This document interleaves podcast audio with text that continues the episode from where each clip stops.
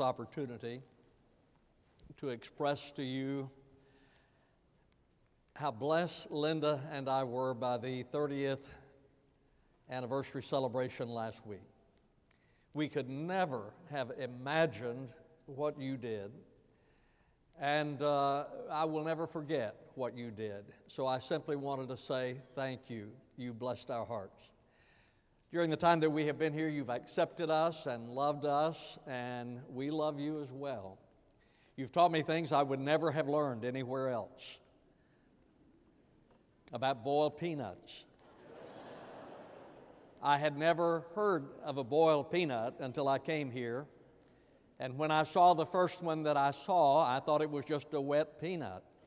So I have learned. And then you also taught us about mustard-based barbecue sauce.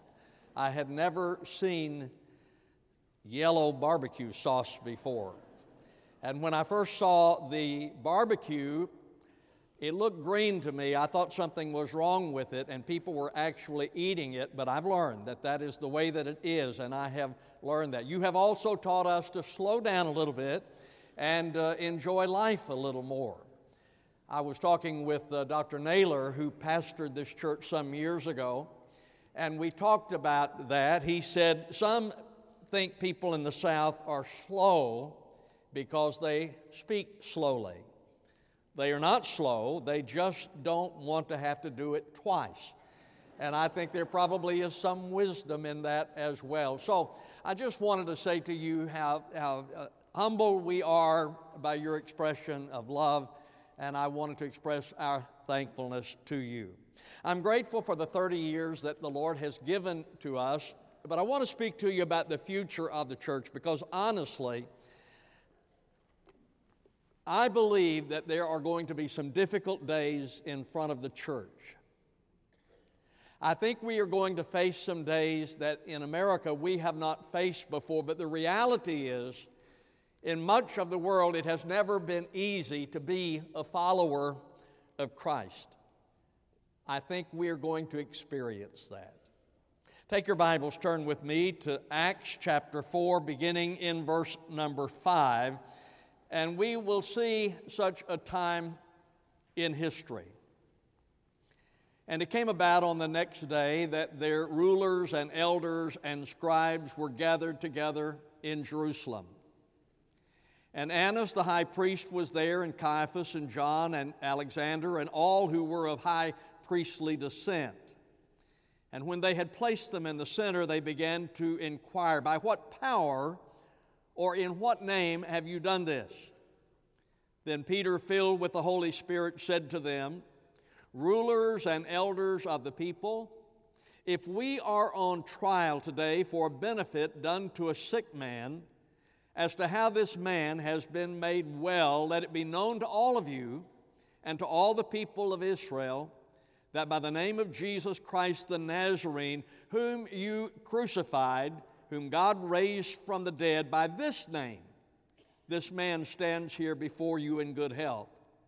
He is the stone which was rejected by you, the builders, but which became the very cornerstone. And there is salvation in no one else, for there is no other name under heaven that has been given among men by which we must be saved. Now, as they observed the confidence of Peter and John and understood that they were uneducated and untrained men, they were marveling and began to recognize them as having been with Jesus. When I came to First Baptist Church, the downtown was declining. Businesses, people were moving out. It was a rather dire situation because that lasted for so many years. In fact, it lasted until recently when people and businesses began to come back downtown. Now, that was an inconvenience, and sometimes we experience inconveniences in the church, and we think that it is persecution or that it is suffering. It is not. As I look at this passage of Scripture, the Bible says in verse number nine that the disciples were on trial for their faith. So we are talking about two different things here. And the church in America has usually experienced some inconvenience But going forward, I think that we are going to have some suffering. Now, how do we deal with that when it happens? What happens when the church is experiencing difficulty? Look at verse number eight. Then Peter, filled with the Holy Spirit, that is literally having just been filled. Having just been filled. In other words, Peter was filled with the Spirit of God when the need was present. The Holy Spirit gave him the power when the need was present, having just been filled with the Spirit. You see, in Acts chapter three, Peter had healed a man who had been lame for forty years as the Spirit of God came upon him. Here's the point that I want to make to you. I believe that we are going to face some difficult times in the future as the people of God. I really and truly believe that. But I want you to know that when we do, the Holy Spirit of God will enable you.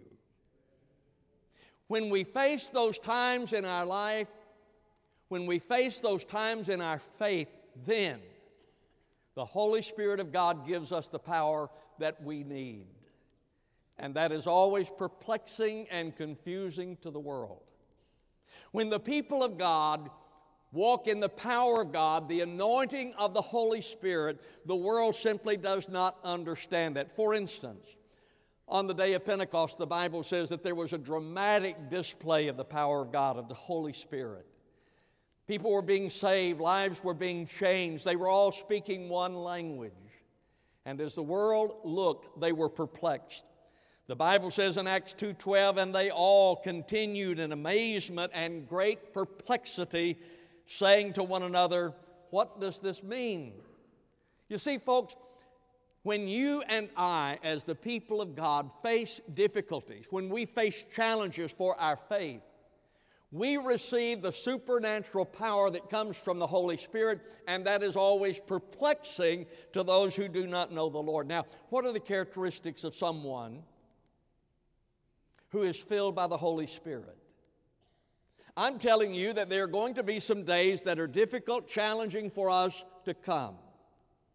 The Holy Spirit is going to be available to you to give you the power that you need.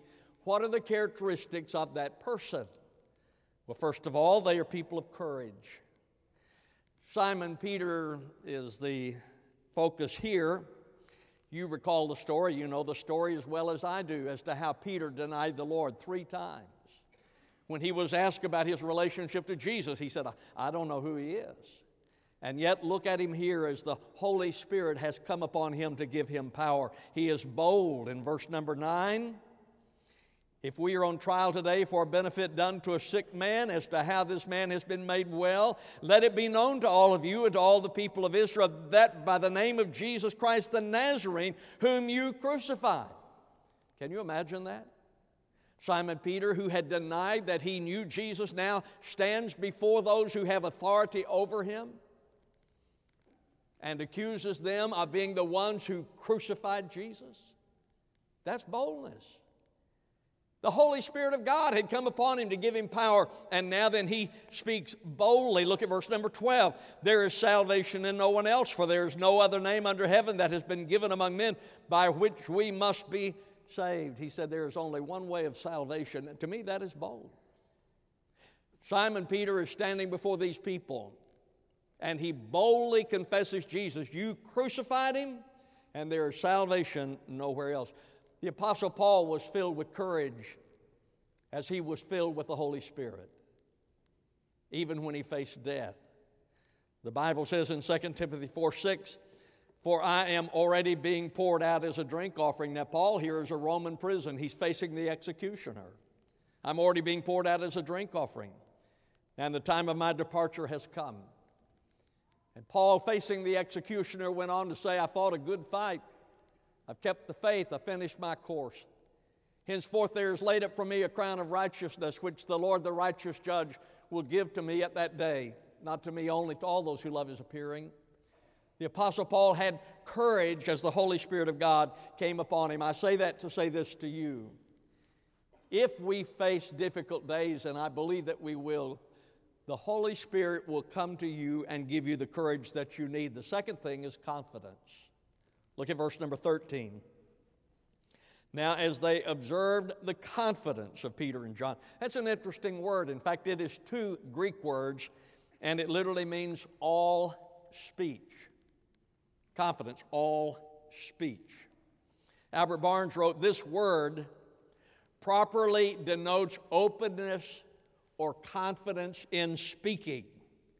It stands opposed to hesitancy and to equivocation in declaring our sentiments. Here it means that in spite of danger and opposition, they avowed their doctrines without any attempt to conceal or to disguise them. Mm.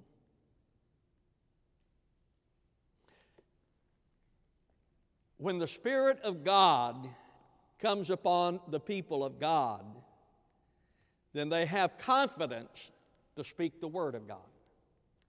And they do so without fear. One of my favorite stories in the Bible is the story of Shadrach, Meshach, and Abednego. You recall the story as well. Nebuchadnezzar had made a golden image. He told everyone to bow down to it. Everyone did except for those three young men, Shadrach, Meshach, and Abednego. He was told that they had not bowed down, and so he sent for them. They came before him. When they did, he said, I understand that you didn't bow down to the idol. He said, I'm going to give you another chance. So when you hear the music, bow down. They said, well, there's no need giving us another chance because we've already made up our mind. We're not going to do it. And he said, well, then I'm going to put you in the furnace. And in Daniel three seventeen, our God whom we serve is able to deliver us from the furnace of blazing fire, and he will deliver us out of your hand, O king. All speech. The confidence, all speech. The confidence to speak the Word of God without fear and plainly. The third thing, when a person is filled with the Spirit of God and receives the power of the Holy Spirit, is that he is committed. Verse number nineteen. But Peter and John answered and said to them, whether it is right in the sight of God to give heed to you rather than to God, you be the judge. For we cannot stop speaking what we have seen and what we have heard. They were filled with the Spirit of God, and they were committed to the Word of God. Folks, you are going to be called upon, if you are a child of God, you are going to be called upon in the days ahead to be committed to God. Albert Barnes wrote, it has already been remarked that these two verses contain an important principle in favor of religious liberty, the liberty of conscience and private judgment. The responsibility of men for their religious opinions is direct to God, and that other men have no power or control. The opposite of this is tyranny and oppression. So, if you are a believer, you're probably going to face some difficult times ahead. What I am saying to you is that at the time of need, the Holy Spirit will give you supernatural power, and you will have courage, confidence to speak plainly, and committed to God. Now, there's resistance to that. There will be resistance. You'll notice in verse thirteen, now as they observed the confidence of Peter and John and understood that they were uneducated and untrained men, they were marveling and began to recognize them as having been with Jesus. The world resists not those who have been to church, but those who have been with Jesus. Now, ladies and gentlemen, you can go to church and the world really doesn't care. But when you've been with Jesus, the world does. They recognize them as having been with Jesus. So they questioned the message. Verse number seven. When they had placed them in the center, they began to inquire, by what power or in what name have you done this? So what you're seeing now is a strategy, because the world resists the Spirit-filled Christian. So they asked the question, they questioned, what is the Christian's response? Verse number ten. Let it be known to all of you and to all the people of Israel that by the name of Jesus Christ the Nazarene, whom you crucified, whom God raised from the dead, by this name, this man stands here before you in good health. And so courageously, uh, courageously and with confidence, they spoke of Jesus. Where did this authority come from? Where did you get this authority? How can you do this? How can you say this? In the name of Jesus Christ. Now, the world will try to undermine and intimidate your message of God.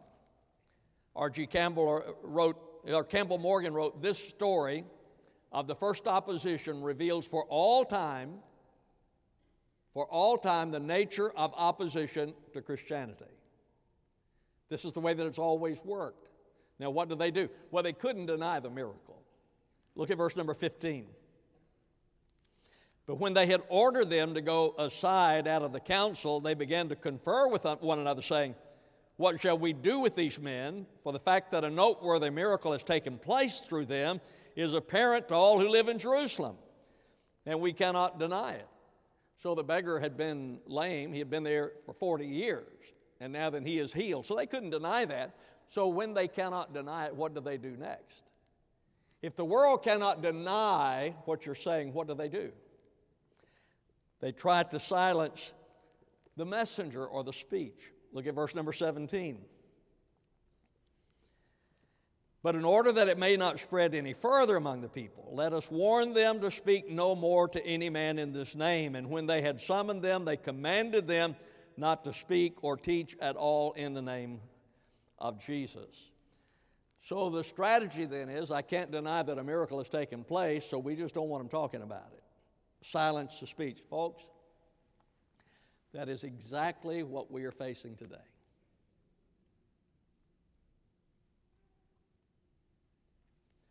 In my lifetime, I have never seen the First Amendment under attack as it is today. Why? To silence the speech.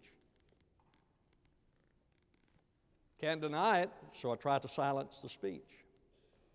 We saw that in North Carolina when the governor of the state, the legislature, passed uh, legislation for the protection of religious liberty. What happened then? Well, business attacked it, the N B A attacked it, the media attacked it. Why? Because they were wrong? No, they wanted them to hush. We're seeing that in the military now concerning chaplains, that they are under attack trying to silence the speech. We have seen churches in Iowa as they are attacked concerning their speech. There was a football coach in Washington, I believe Seattle, who lost his job because he prayed with his team. So the strategy has always been the same, and we see it repeated today. We can't deny that a miracle occurred, so we want them to hush. And then they attack the messenger with contempt, verse thirteen.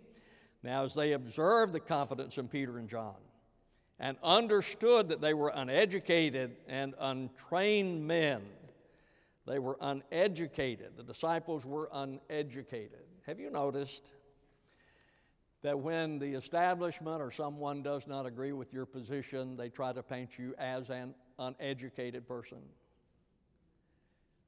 Surely you're uneducated, or you would know better than that. Try to paint us as uneducated, you're anti-science. You see, if you believe that God created the world, if that is your belief, then you are anti-science. If you believe some of the positions articulated by Scripture, and you say that, then you're said to be on the wrong side of history. And I hear that a lot, and I think, really?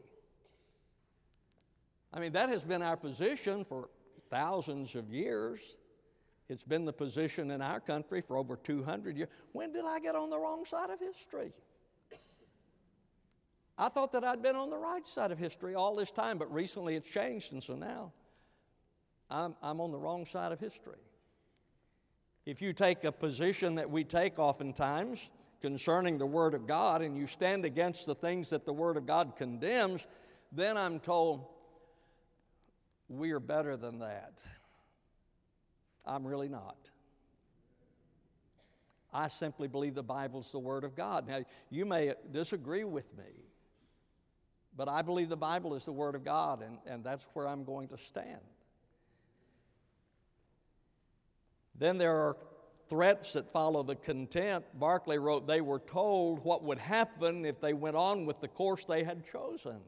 And today, whenever we take a stand concerning the Word of God, then we are threatened. I hear oftentimes, of course, being pastor of a church, that, you know, there's the threat of losing your tax exemption. There is separation of church and state, but we're going to lose tax exemption. So there's, there's resistance, there always has been. But here's what I want to say to you, because I don't want to paint a bleak picture, and especially for these young people, because the world uh, is yours. I've already used up my part. So the world is, is yours. So what can you do? What can you do going forward? Well, you see, we can have revival. We can have revolution as a result of your relationship with Christ. Because of your relationship with Christ, you can change things. And as I look here at these disciples, they, they were faithful to the Lord and to His word. Look at verse number nineteen. But Peter and John answered and said to them, whether it is right in the sight of God to give heed to you rather than to God, you be the judge, for we cannot stop speaking what we have seen and heard. We have to do what is right in the sight of God. Now, that, that's, that's your call. That's your responsibility, to do what is right in the sight of God. Barnes wrote, the great question before every man is what is right in the sight of God. It is not what is expedient or safe or pleasurable or honorable among men, but what is right in the sight of God. That's what you have to do. It's the same thing. That is what you have to do. Do what is right in the sight of God. And they said, and we cannot stop speaking about that. This is right in the sight of God, and we cannot be quiet about that. And the same thing is true with you. You can make a difference. You can change things. You can change your world, these young people. You can change it. But you continue to speak the things, what is right in the sight of God. When we do that, then we can see revival. We can see revolution. That has always been true. When the people of God, and there are examples of uh, when there were few people of God, but when they are committed to God, then they see revival. The Great Awakening is a, is a case in point.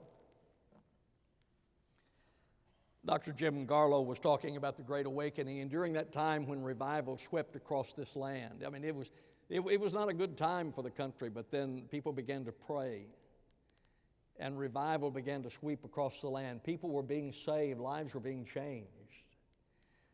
Doctor Garlow wrote, so many people were coming to Christ where there weren't any churches established. So at that time, there were people being saved. There weren't even any churches there. There were no churches. People were being saved. And he said, so they built a little log building they called Log College and began to train the pastors to try and go out and plant churches to keep up with the revival. So people were being saved in an area and there were no churches there. So they, they, they, they started a school, Log College. And they were training people to share the gospel, these preachers, to share the gospel, to go out to minister to the people and to lead them. Now, that uh, Log College, you're familiar with it. Today it's known as Princeton University. But it came into existence because there was a revival that was sweeping across the land and they needed preachers. And so they were training men to go out and share the gospel. That's what I'm saying. That's what you can do. That's what God can do through you to change things. We must be faithful to God. So as I look at them, they were faithful. They were faithful. And then they worshiped the Lord. Verse number twenty-three. And when they had been released, they went to their own companions and reported all that the chief priests and the elders had said to them. And when they heard this, they lifted their voices to God with one accord and said, O Lord, it is thou who didst make the heaven and the earth and the sea and all that is in them. Barnes wrote, they were encompassed with danger, and they acknowledged him as their God.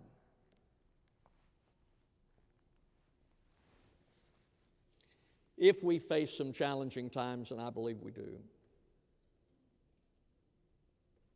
how especially do the young people relate to that? Be faithful to God and His Word. Be faithful to God. Faithful to His Word. May not be popular, may not be easy, but be faithful to His Word. Worship Him. He is the God of gods and the Lord of lords. He wears the victor crown. Worship Him. As I look at what they did, they were faithful to God and to His Word. They worshiped Him, and they witnessed of Him. Look at verse thirty-one. And when they had prayed, the place where they had gathered together was shaken, and they were all filled with the Holy Spirit and began to speak the word of God with boldness. As I look at that, they had been released. They had been arrested because of their faith in God. Now they are released. They get together with other believers. They're faithful to the Word. They worship Him. The Bible says that they prayed and the place was shaken. That's always what happens.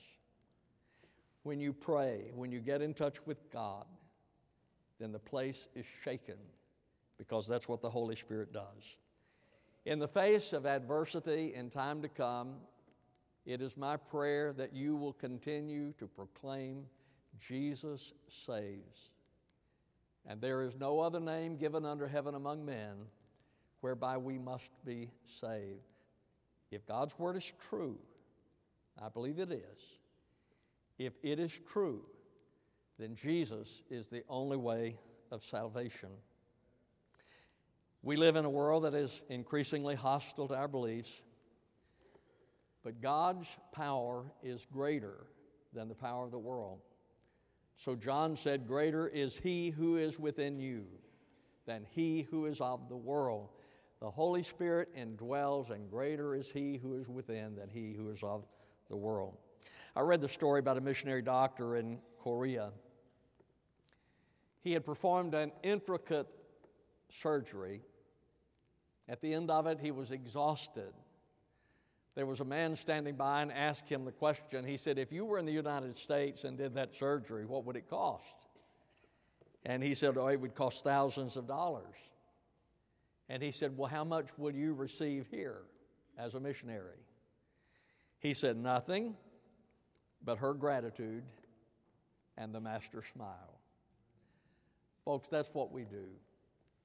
We want to live our lives for the master's smile, that we can tell other people about Jesus Christ, that many of them will be saved, and we receive the master's smile. That's the reason we serve. Our Father in God, I pray that you'll prepare our hearts, prepare us in our faith, especially with the students, some of the younger ones who are here, the young marrieds. Probably that their world's not going to be as friendly to them as our country has been to us. But Father, may they be faithful. May they continue to worship you. And Lord, may they live in such a way that they tell others about Jesus, that others might be saved. And they'll do it all under the smile of the Master. I pray in Christ's name. Amen. In just a moment, we'll stand. We'll extend an invitation. If you do not know Christ, we encourage you to trust Him. If you're looking for a church home and the Lord has put it in your heart, we'd love to have you as a part of this family. The choir will sing, "You Come, I'll Greet You as You Do." Stand with me, please. Oh,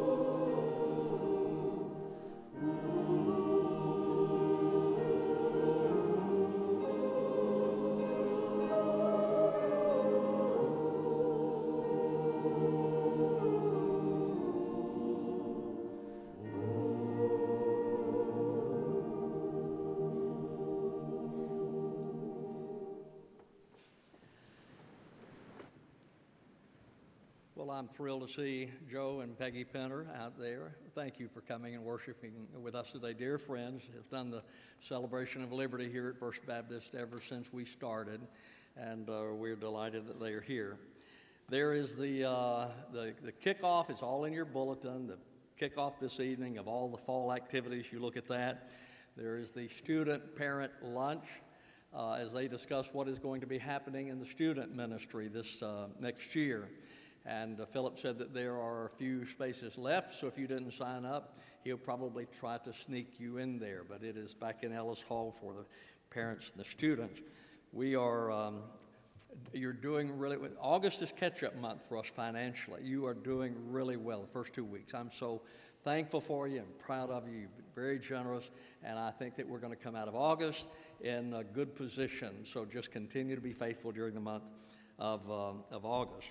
Real kicks off this Tuesday evening.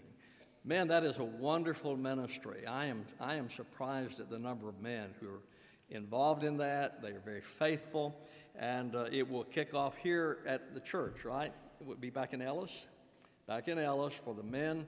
And uh, that will be this Tuesday. It's in your bulletin as well. College students, delighted that you're here. We have free lunch for you over in the Family Life Center. Hope that you'll go over there and uh, get to know some of our people. But it'll be over in the Family Life Center. Now then, um, if you have any prayer needs, these deacons with red badges on will pray for you. Steve, you're, you've got a word that uh, that you're giving. If you'll just go stand right down there in the front. We'll ask the pastor to go down there. Uh, the men from Real, I'll call the crew leaders, please, if you'll come up. And uh, these deacons, if you'll just come and sort of surround the pastor. But crew leaders, come, please, quickly, and uh, surround the pastor. They had asked for the privilege of doing this today and to just lift the pastor up, uh, that the Lord will continue to give him boldness and courage as he preaches the word here in this place. And you certainly heard the bold word preached today. And so, Bob Debenport, if you'll come and just lead us in this prayer for our pastor as these men surround him. Father God, we just come to you now. We come lifting up our dear pastor to you. Father, we thank you for the way that you have used him for these thirty years. And Father, we thank you for the blessing that he has been. But Lord, we pray that your spirit would fill him completely, totally. Lord, that uh, he would be the vessel that you used to reach us, that we might do the things that he has talked about today, that we might have the courage and we might have the commitment. And Father, we just again ask that you would work through him, but God, that you would work through us and that we would be your people. We thank you for his faithfulness. We pray for our faithfulness, and we do this in the name of our Lord Jesus Christ. Amen. Now let's all stand, please. And we'll give the pastor opportunity to make his way to the door back there.